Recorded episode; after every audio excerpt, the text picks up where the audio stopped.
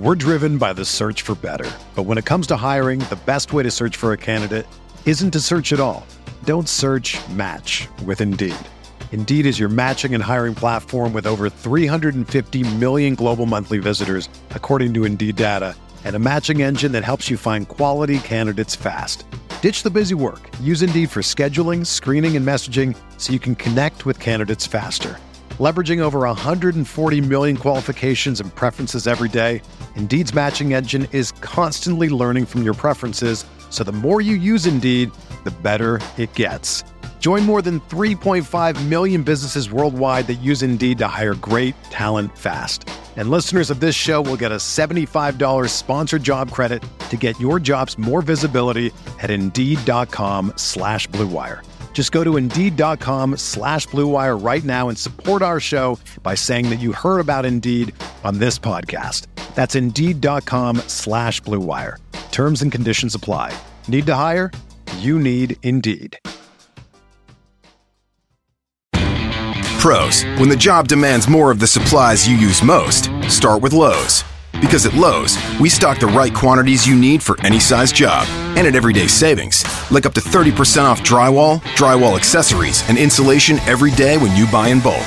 Order at Lowe'sForPros.com and we'll have your order ready for pickup with dedicated pro loaders to get you loaded up and back to the job site faster.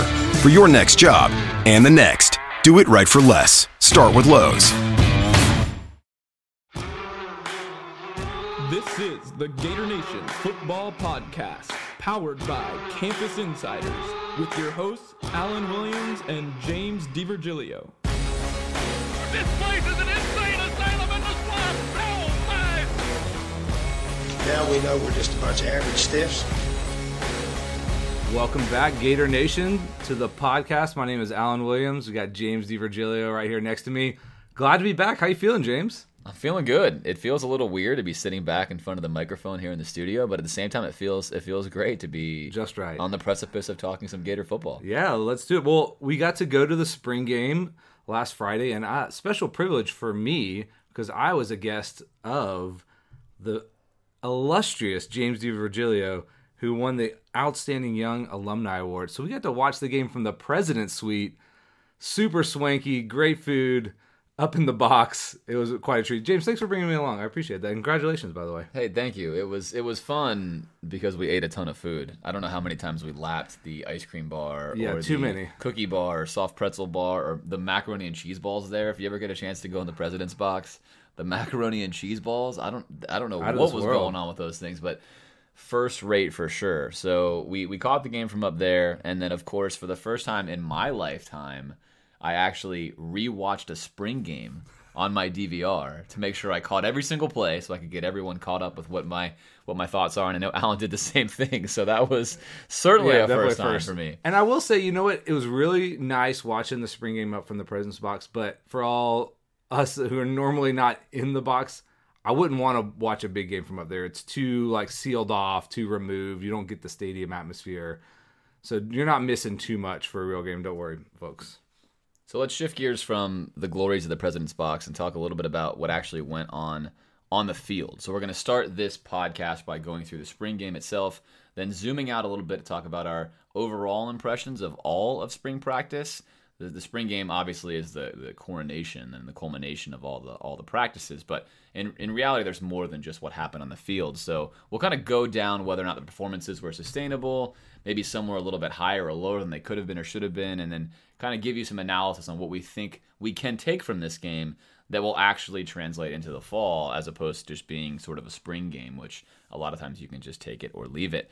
So, Alan, with that, let's let's do it in the, the simplest way we know how. Let's start with the, the position groups, and let's start with the one that I think a lot of people are really interested in watching for the first time, also maybe ever, which would be the kicker. Yeah, kicker So, Eddie Eddie. Piñeiro out there. Uh, What do you what do you think? What were you what were you feeling? How was it? How was it to watch a kicker out there banging some some balls through the uprights? I don't think I've seen a bigger cheer or satisfaction, you know, from people for made extra points. So that was pretty fun to be uh, kind of in the middle of that. When he nailed some huge kicks, he missed some too, but I mean, every college kicker for sure is going to be missing. You're going to go every other on 50 yarders, but really cool to have that kind of weapon on our team, which is the exact opposite. You know, we're almost dead last in field goals and also almost dead last. I think dead last actually in extra point percentage.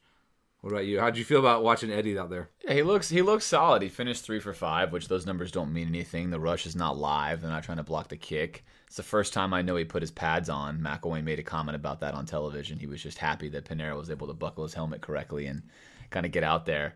Um, his his motion is a little unorthodox. He's got a sort of a, a, a right to left, kind of like almost like if you think about golf, if you draw the ball, it's got a little right to left action, little bit of a violent swing in, in the body, especially when he's doing kickoffs. I mean, I'm guessing they'll work with him to clean that up because it's probably a little bit of that extra motion that caused him to maybe push some of those balls wide right because he certainly has a consistently big leg. He hits the sweet spot a lot. So I feel good there with regards to his leg. His misses were small, uh, and obviously you can't know anything about a kicker until he goes into the season and misses an actual big kick, and then you watch how he responds. That's that's what place kicking is all about. And we want to again, all this. We'll maybe say this a couple times. Caveat here that this is a spring game. You got to be careful about what you take away from it. And even the way they set it up was interesting. You know, they had all of the first teamers on both offense and defense on the blue side, so thus the lopsided score. And so you would see the first team going against the second team defense, and the you know first team defense going against second team offense. So take that into account as we're talking about the performances here, and, and put that into context. Uh, but let's maybe jump into the most high profile, other than of course our kicker, most high profile position group, and that would be the quarterbacks. So that's the been the big offseason storyline with you know Will Grier transferring and Treon Harris either suspended or being moved. We're not sure exactly how that will clear up, but we'll have a new starter. It'll be one of these four guys. So uh, let's walk through each one. Uh, seemingly though, the big storyline today was uh, Luke Del Rio's performance. Why don't you give me your thoughts on him? Yeah, he had a great performance. He spent the whole day with the blue team, which was certainly helpful to him.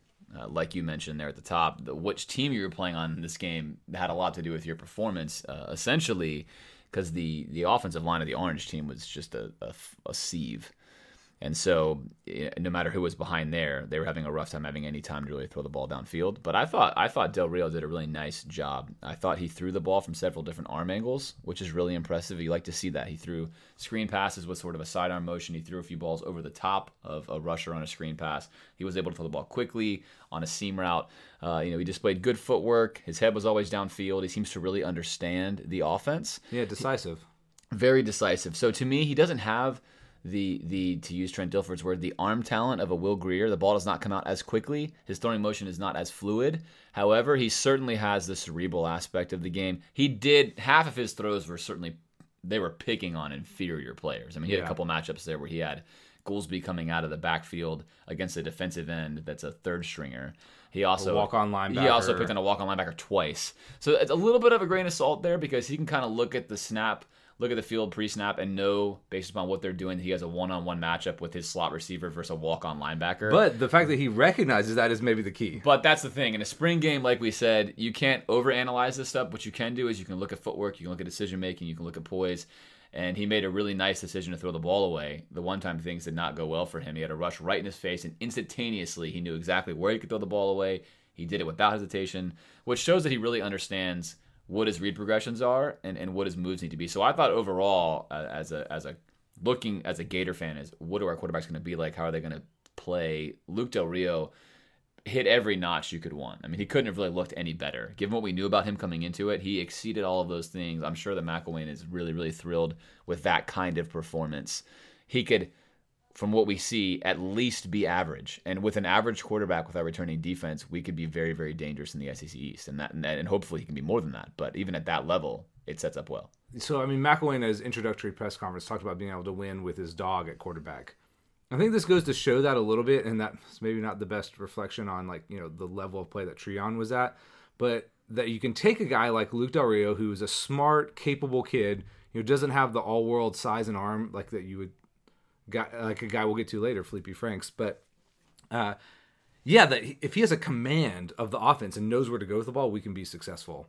Uh, let's talk about another guy who has some experience but is new to the program, Austin Appleby. What was your impression of him? Not a lot of I- action. yeah, I thought Appleby was what you would expect. You know, Purdue, he was 19 touchdowns, 19 picks, 55% completion kind of guy. And Purdue didn't have a good offense, so you can't put a ton of stock in those numbers. But he he's got a strong arm. Uh, his footwork, I think, leaves a little bit to be desired, which you can see out there, and, and that gets him into trouble when it's time to make sort of a tight decision.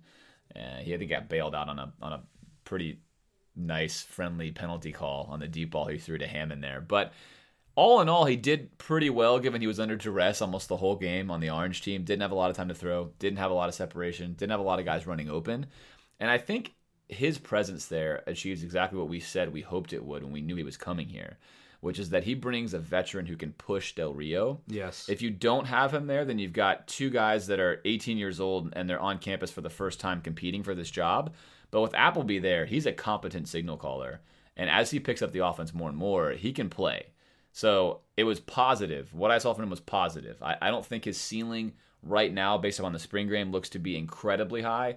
But at the same point in time, you can't base anything off a spring game. Yeah. So I thought, like I said, his arm his arm talent solid. I think he make a lot of different throws. It just looks like to me, uh, maybe some of the ways he's going to the offense right now just shows he doesn't have a, a super firm grasp of it. But he could, at the very worst, be a really serviceable backup, even from what we've seen already. And that's, I think, what McElwain was hoping for was a guy that could sure. compete with veteran savvy. competition, like you said, a guy who's capable of if Del Rio has to miss a snap or a game, that the you know bottom doesn't fall out of the offense. So I, I was encouraged as well. I thought, you know, this is I, I don't know. Maybe I thought there was a chance he would come out there and light it up and maybe just get him out of Purdue and into this office. He's going to be incredible, but that wasn't really the case. He was kind of more mediocre, and that was fine for what we wanted now. Uh, let's go to maybe other than Del Rio, maybe the headline player of this game for the opposite reason would be our star recruit, Felipe Franks. Were you really discouraged? He threw three interceptions.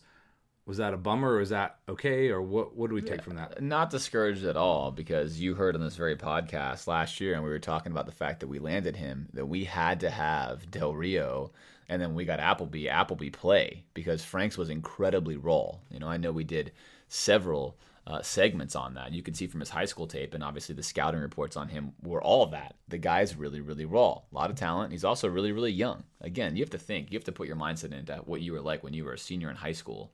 This is your senior high school spring. Most of us were skipping class and hanging out, waiting to go to college. These guys are here playing against grown men. It's a whole different level. And I think that Frank's, the one thing that does concern me about Franks and that will continue to concern me is he has a really long delivery very much like a center fielder in baseball with his throw. It is a circular windup.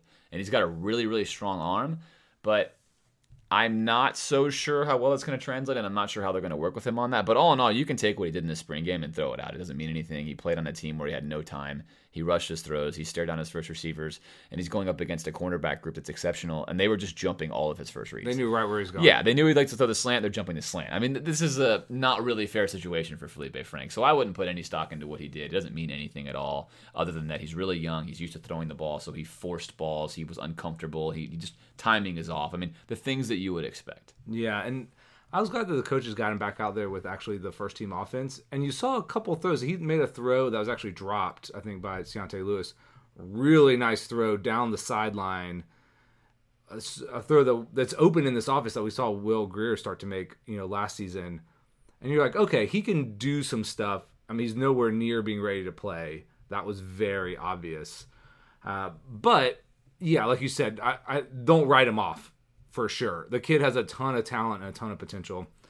And let me bring us to our, I don't know, maybe most intriguing member of this little quarterback foursome, Kyle Trask. Now, Kyle's a guy, did not start for his high school team.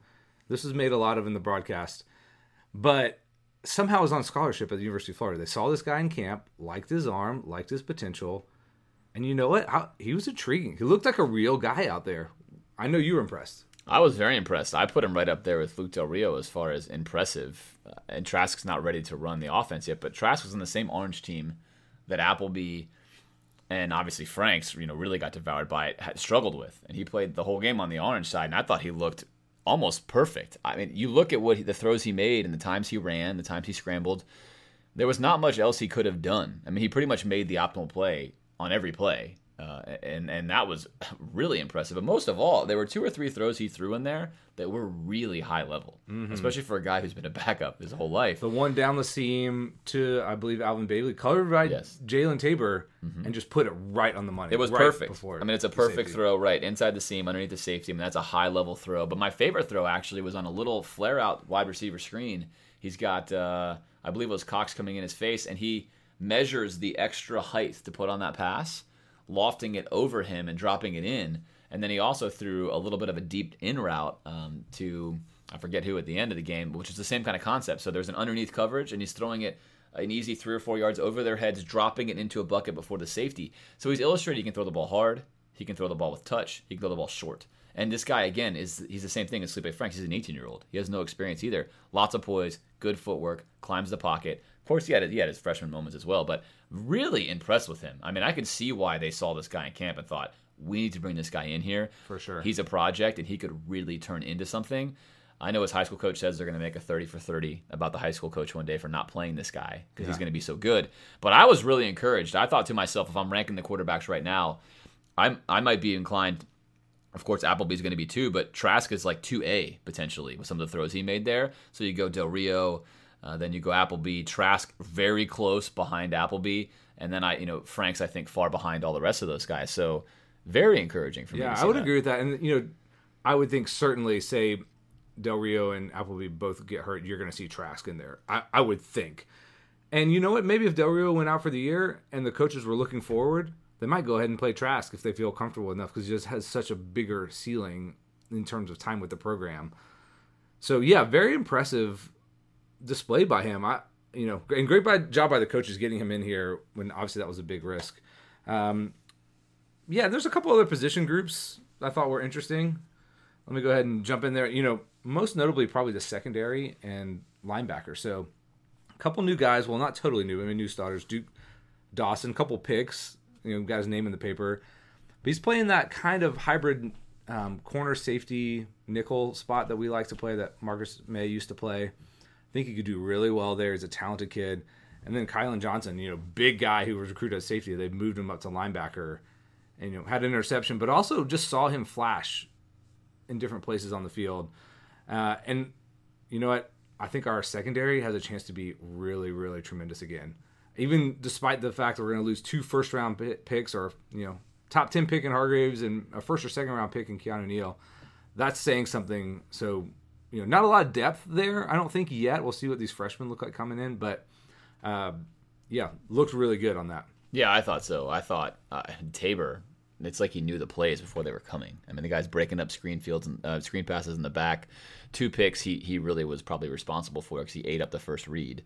And then Duke was a was a beast. I mean, he was a beast in that role where Marcus Maye is, and of course, my, my favorite player, Marcus Maye. We'll see we'll see how he can do at A true safety spot this year with Duke kind of sliding down into that box. So so the defense was the defense was great with regards to the secondary. What do you think about about linebacker? Obviously, we lose our sort of identity in Morrison. He's kind of the guy, and now you bring in Davis, a guy who people are raving about. What would you think about the linebackers? What do you think about the linebackers after the spring? Are we better or worse than we were last year? What are the thoughts? Tough to say. I mean, you're missing some guys. Uh, Alex Anzalone is not playing in this game, and he figures to be like a starter um, alongside Davis. You know, a couple of intriguing young guys, still pretty thin there. And Jarrad Davis, I mean, the focus on him, I think he's a leader from what everything everybody says about him.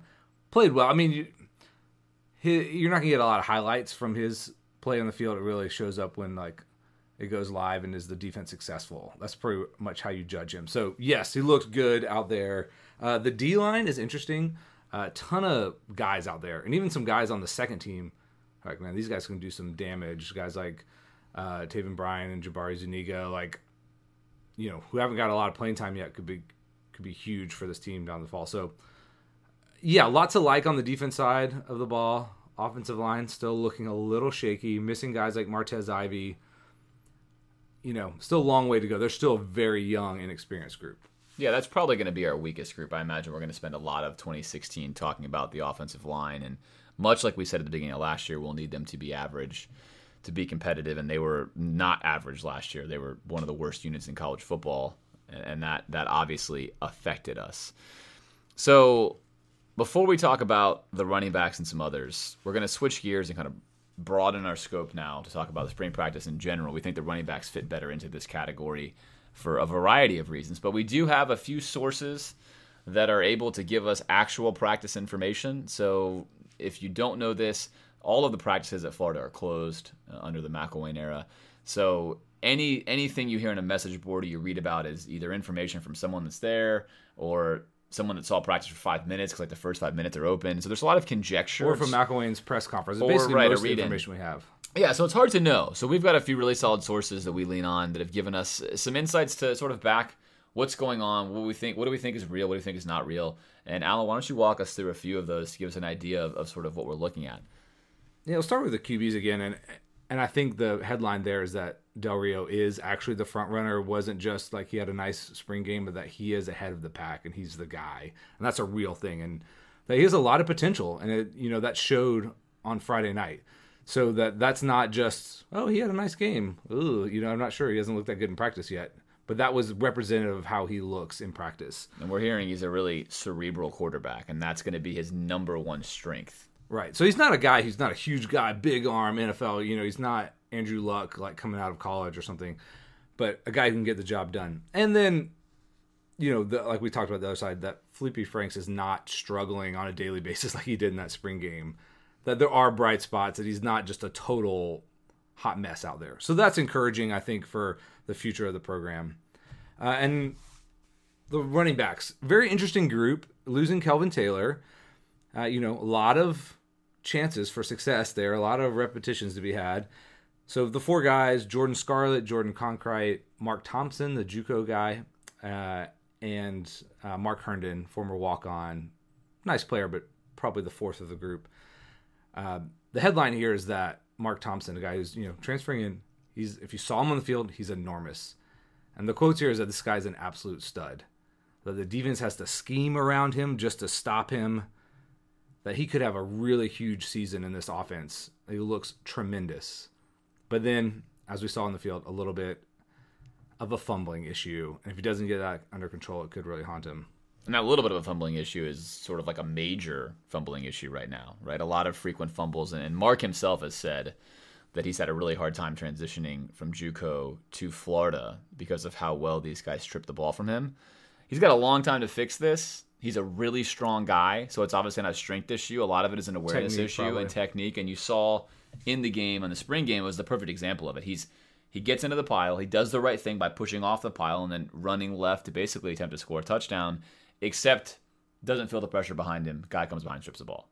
You know, and that's something hopefully he can look at on film and think to himself, I need to always make sure in these goal line situations, red zone situations, when everyone's at the line of scrimmage, that I'm really taking care of the ball, even if I feel like I'm free. And so hopefully he'll use the whole summer to really shore that up because if he does, I think Could know, be a star. Yeah, our sources are saying this guy really could be legitimately all SEC kind of guy. But all four of those guys are really solid, so that's that's encouraging. Um, a couple more standouts, and this is you know maybe from the most obvious headline category, but that Jarrad Davis and Tabor are just monsters out there, and they're making every play on a really really dynamic, and that's showing through in practice. Um, that Jarrad Davis's work ethic is like no other, which doesn't surprise me when you hear how people talk about him. A guy on the offense, C.J. Worton, making a lot of plays, maybe picking up where he left off at the end of the spring. You know, catching all those jump ball touchdowns. And he had some nice plays in the spring game too, so that was probably backs up what we saw there. Yeah, he kind of continues the, the little role of the guy that people were excited about, then disappeared. Then all of a sudden, oh look at this guy! Look at this white guy catching a jump ball, and then and then in the spring, oh look at this guy making plays. So he he's kind of riding the wave right now, and hopefully that will continue. And we hear that he is actually doing well consistently in practice this year. So that's a good sign, given that we don't really know what's going on with Callaway. And a guy maybe in the disappointing category um, would be Ahmad Fullwood, which he has been disappointing throughout his career. And you know, a lot of talent, a lot of size, and just not a lot of production. And you know, opportunity with Callaway not being there in the spring, which we'll get to. Um, you know, departure of Demarcus Robinson and some other guys who graduated. It's like, okay, here's the wide open spot for you to jump in and take the lead and really own this position group, and just really not being able to step into it like the coaches wanted him to, which doesn't surprise me.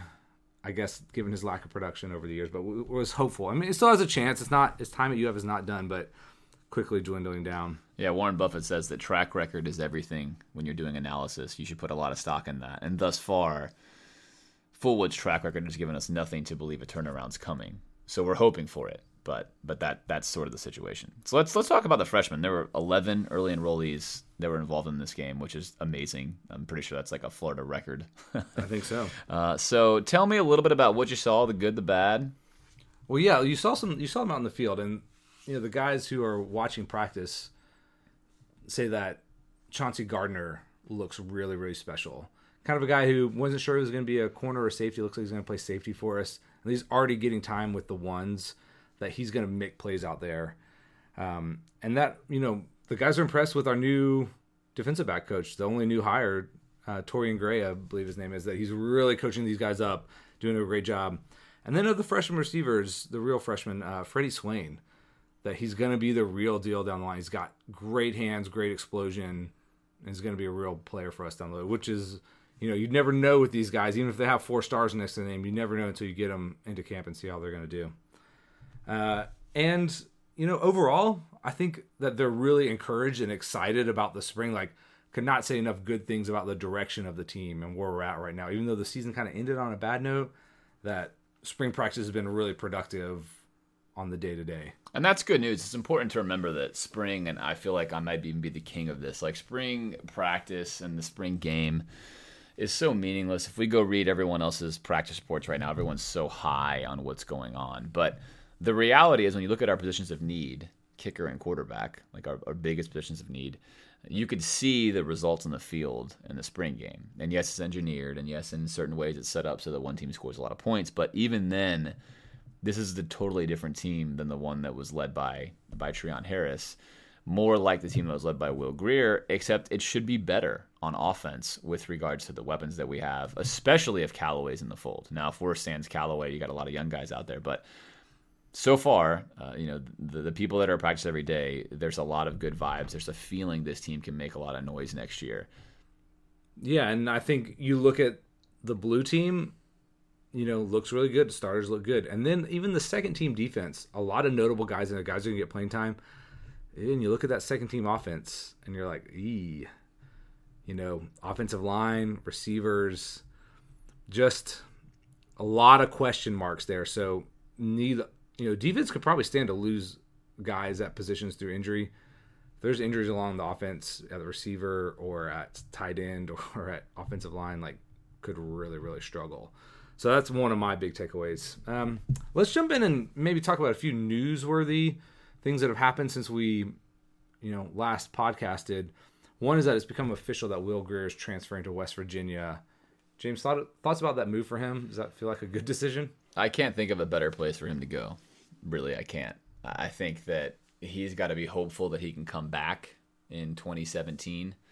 No one knows yet whether or not the NCAA would potentially rule longer. I don't think they would in this scenario. They could, but if he can come back, then he's in an offense that's going to throw the ball 55 times. It's an offense that's gotten a quarterback drafted in the first round. Uh, Dana Holgorsen has done that before, so I, I think it's a wise choice. I think for a guy of Will's talents, he could be extremely dangerous in that system, assuming everything stays well. And of interesting note, the story that he told West Virginia, which is that he tested positive for a over-the-counter substance, which everyone presumes, including myself, is Ligandrol, that they they bought it and they think that's what it was. Even and, though you have weirdly denied that it was Ligandrol, right? In still, the heat of the moment, still weirdly denying it uh, yet again. You know, Ligandrol, I feel like is what it was, and and that's a very interesting story in and of itself. But seems like such a harmless sort of thing to have all this this stuff go on with given the innocent mistake. But I'm sure a lot of Gator fans will follow him either because they're super angry at him or they'll follow him because it's an interesting story. But I, I do think he wound up at a good spot. Yeah, interesting place for him. I mean, that offense under Dana Holgorsen with the right, you know, kind of guy at the helm has put up a lot of points and been really productive. And I think quick decisions, getting the ball, the things that Will Grier is good at, I think will translate into that system and could have a ton of success in that wide open Big 12 where they don't always play a lot of defense.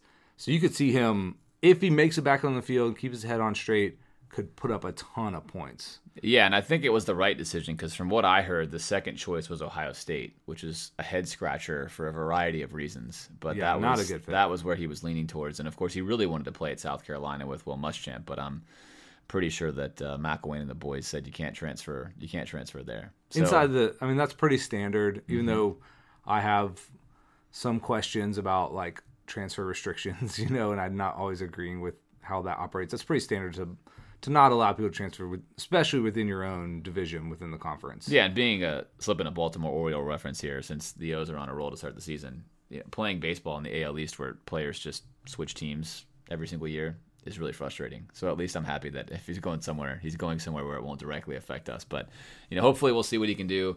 obviously, our, our best to him, and uh, we'll follow his career, you know, here on the podcast. Okay, another big storyline that's hard to have a lot of information about, and maybe we'll just say that there's not a lot of information, is that if you weren't aware that Treon Harris and Antonio Callaway suspended for the spring, uh, what do we know about that? And is that consequential for the team? What do you think? I've heard I've heard rumors that it's as severe as both of them being expelled from school. More more recently, I've heard that Treon's not going to be the one that gets in trouble, but that Callaway could be expelled from school because it's really more of his deal. But all of this stuff is being dealt with by the dean of students. It is not a law enforcement issue. It is a UF student code of conduct issue. So there's essentially a tribunal of, I'm not sure how many uh, people on it, but it's a panel that decides their fate and it's in their hands and they move when they want and they meet when they want and they decide when they want so that's why no one really knows what this timetable is but depending on what rumor you believe it's oh they'll be reinstated by fall or they'll be gone. And and obviously losing Treon at this stage would probably not affect the team really much at all if at all. But losing Callaway would be a tremendous blow. He's our most productive player returning on the offensive side of the ball. To lose him over this would be would be tough. However of course if the allegations are true and if he did what he did and he's banned because of conduct that was detrimental to the team, then you know he should be. It's it's it's not something we can comment there other than to say that if what he did is true and he's gone, it will certainly affect the football team. How about him missing the spring? Does that damage things for the team, or does that not matter at all?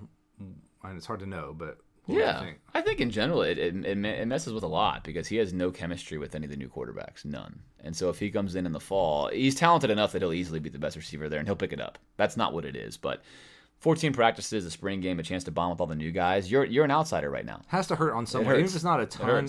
You never know how much. It's just you trust that that process is good, and then. Yeah. So I mean, Treon, you know, could potentially have a future at wide receiver. Who knows? Doesn't feel like that really kills the team, but I mean, I to go back to the middle of the year, and then if Callaway does get booted, that you would lose potentially one of the better quarterbacks in UF history that Will Grier had a chance to become, and then the most successful freshman wide receiver who looks like he's going to be a star for three years at least, would be just such a crushing blow to the team. That would be the worst of all scenarios. I mean, in some senses, Callaway's the best player in our team maybe the most productive, especially for being a freshman, and it feels unimaginable to lose him and just so heartbreaking. Have to hope that that's not the case. Yeah, that you said it perfectly. That's exactly how it feels. Uh, yeah, well, just hopefully that that will work out itself. Hopefully that you know the process goes well for them. I mean, don't want to hope for their reinstatement above you know any other kind of circumstances, but for the future of this team, that feels like a enormous, enormous thing. Um, well, a couple news and notes there. Took care of that. James, what are your overall feelings about the team? We've closed out spring practice, headed into the summer. How are you feeling about this team, the direction? I feel good, and I'm going to base that upon the question that we posed earlier on in January. We were on the podcast, we were doing a recruiting episode, and we said, when spring practice is done, what do we need to know for, for us to feel good? And, and my answer to that question was I need to see that the quarterbacks can play. I need to know that Del Rio has been in the system for a year, has known Nussmeier for years, has been with McElwain and under that tutelage with Alabama, a very similar offense, that he can play, that Appleby is competent, and that the young guys have talent. And all of those questions were answered with a resounding yes. And so that, for me, alleviates a lot of fears. The second part of that question, which we talked about, we talked about it a lot on signing day, our offensive line is a problem. I think it's still going to be a problem, and we don't have any depth, which could be a real problem. So, one concern addressed, I think, significantly. The other concern is going to be there, and, and that's going to be a real key. So, all in all, I feel really good because the quarterback concern is the biggest one. And I feel good about where that's going. We have depth. I think we can at least be average there, and average with our defense is going to equal winning in the SEC East. So so far, where I sit here in April, assuming the world doesn't go crazy and change, you know, with regards to our personnel, like it like it seemingly has been, I feel very positive moving into the summertime. How about you? I would agree. I mean, I wanted to see a competent offense out there, and I did. Something that was capable of big plays. And getting back to a little bit of what we saw in the first part of the fall, where what we were really excited about was that you didn't know what play was coming next. Were they going to pass it? Were they going to run it? Were they going to throw to the tight ends? Was it going to the wide receivers? Like a lot of misdirection, a lot of, you know, in a good way, unknowns. And I felt like that was a little more true on Friday night. That the offense looked dangerous. It looked like it attack you in a lot of different fronts. And, you know, maybe it's not going to be one of these incredibly high octane offenses going to put up 50 points a game, but could certainly be putting up 30 a game and winning a lot of games for us. Um, the future looked bright. Uh, so, yeah, encouraging. And the defense, you know, I, I just have to hope that they're to be able to replace these guys. You know, lost stars on every level Bullard, Morrison, Hargreaves, Neal. That there's talent within the program. Maybe not even to like individually replace those guys, but that there's enough depth of talent that the overall defense will look the same. And I, I, didn't see anything on Friday night that dissuaded me from that. No, and the benefit there was all these guys that are coming in have experience. Yes. So we, we sort of hit the you're hitting the transition lottery here, where it's the true reload because you have guys that have already played. These they're not walking on the field for the first time with hype. They've already played. And so there should be if there is any drop off, it should be minimal, given yeah. the talent that these guys have replacing the talent that left. Everybody who's stepping into a quote unquote a new starter role played a ton of snaps last year. So from like Quincy Wilson to CeCe Jefferson and Caleb Brantley, uh, you know, Alex Anzalone, maybe the newest guy, but you know, played some at the beginning of last year, is a known guy around the program. That yeah, that feels like they're going to be able to step in. There, there's no like huge gaping holes there. No, and if if Anzalone can stay healthy, this defense will will be incredible. That was what really hurt us last year. We performed really well in spite of it, as we were shallow at linebacker all year, and we could be again this year. But if he can somehow get himself healthy, we can play Davis and him out there together. Uh, there's a lot of really talented guys on that defense. So with that, let's talk a little bit about the summer schedule, which is gonna be pretty simple. We're gonna do at least one episode. If uh, if content is there. We'll do more depending on what's going on, but we'll do at least one sometime and we'll check in with you before the season starts, probably in July. And as far as guests go, a word to the show. I get this a lot. I know Alan does too. People will ask, hey, can you get this person or that person, or what are you thinking? Well, what we've learned as we're entering year two of the podcast is that one, we are not allowed to get current players or current coaches under the McElwain regime. They're not allowed to do media interviews unless it is with either their hometown newspaper and it's some sort of fluff piece and the coaches are never allowed to do anything unless it's McElwain. Very Nick Saban so, example of that. It is. It's very controlled, and we're not taking issue with that. We're merely saying that we would have loved to have had a couple of players do something with us here, or a coach do something with us here for the spring possible episode. That's not possible. It's not going to be possible, and probably not for as long as McElwain's here. So that's off the table. And then secondarily, in sort of a, an unfun sucker punch ESPN does not allow any of their personalities to do podcasts. So if we were a radio show on the dial, we could get access to you know Tim Tebow or or um, any one of the other guys that we want, whether it be Doering or any ESPN personality you can think of, you want to hear from. The Bachelor himself. Right, Jesse Palmer. And these are people we've attempted to contact. We had relationships with people that knew them or we knew them. And of course, they're like, yeah, I'm in, I want to do it. And then ESPN would say, oh, hey, sorry, you can't do it. That happened a lot last year. It was a pretty frustrating carousel. So with our talks with ESPN, we know that hey, we're never going to be able to get them as long as they're ESPN personalities. So that doesn't mean we're not going to have great guests. We like to put it out there so that when you're thinking of, or if you're thinking of saying, hey, James and Alan, we'd love to see this particular guest, that uh, your frustration can be felt along with ours. That there are some people that we just cannot get due to their contractual obligations.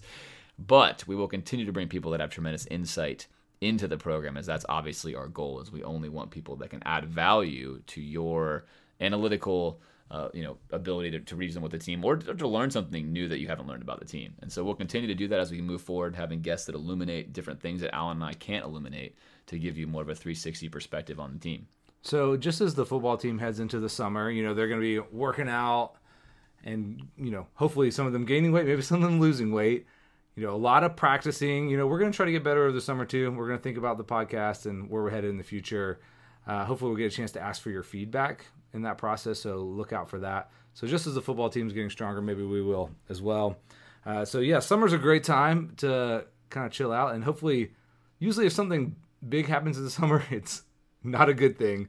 So hopefully, a good quiet summer for the Gators uh, as they get ready for the fall that that's what we can all hope for. And uh, as for me, I'll be watching the Baltimore Orioles pretty frequently, as that's my summer tradition. And so hopefully things will go well with them. We won't hear any news out of Gainesville, Florida, And uh, we'll be back with you guys sometime in May to get some feedback. So stay tuned for that. As always, thanks for listening. We love doing the show. We love that you listen to the show.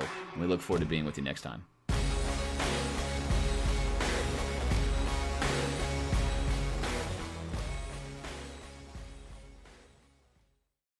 When you're well dressed, people say. Nice suit. When you're best dressed, they say. Nice suit. The JCPenney men's best dressed event is happening now. Score 50% off men's select suit separates, sport coats, and dress pants from Collection by Michael Strahan, Stafford, and JFJ Farrar. And for big and tall guys, shop Shaquille O'Neal XLG and more. Plus, get an extra 25% off with your JCPenney credit card and coupon. JCPenney. Offers valid 912 to 918. Credit offer subject to credit approval. Exclusions apply. See store or jcp.com for details.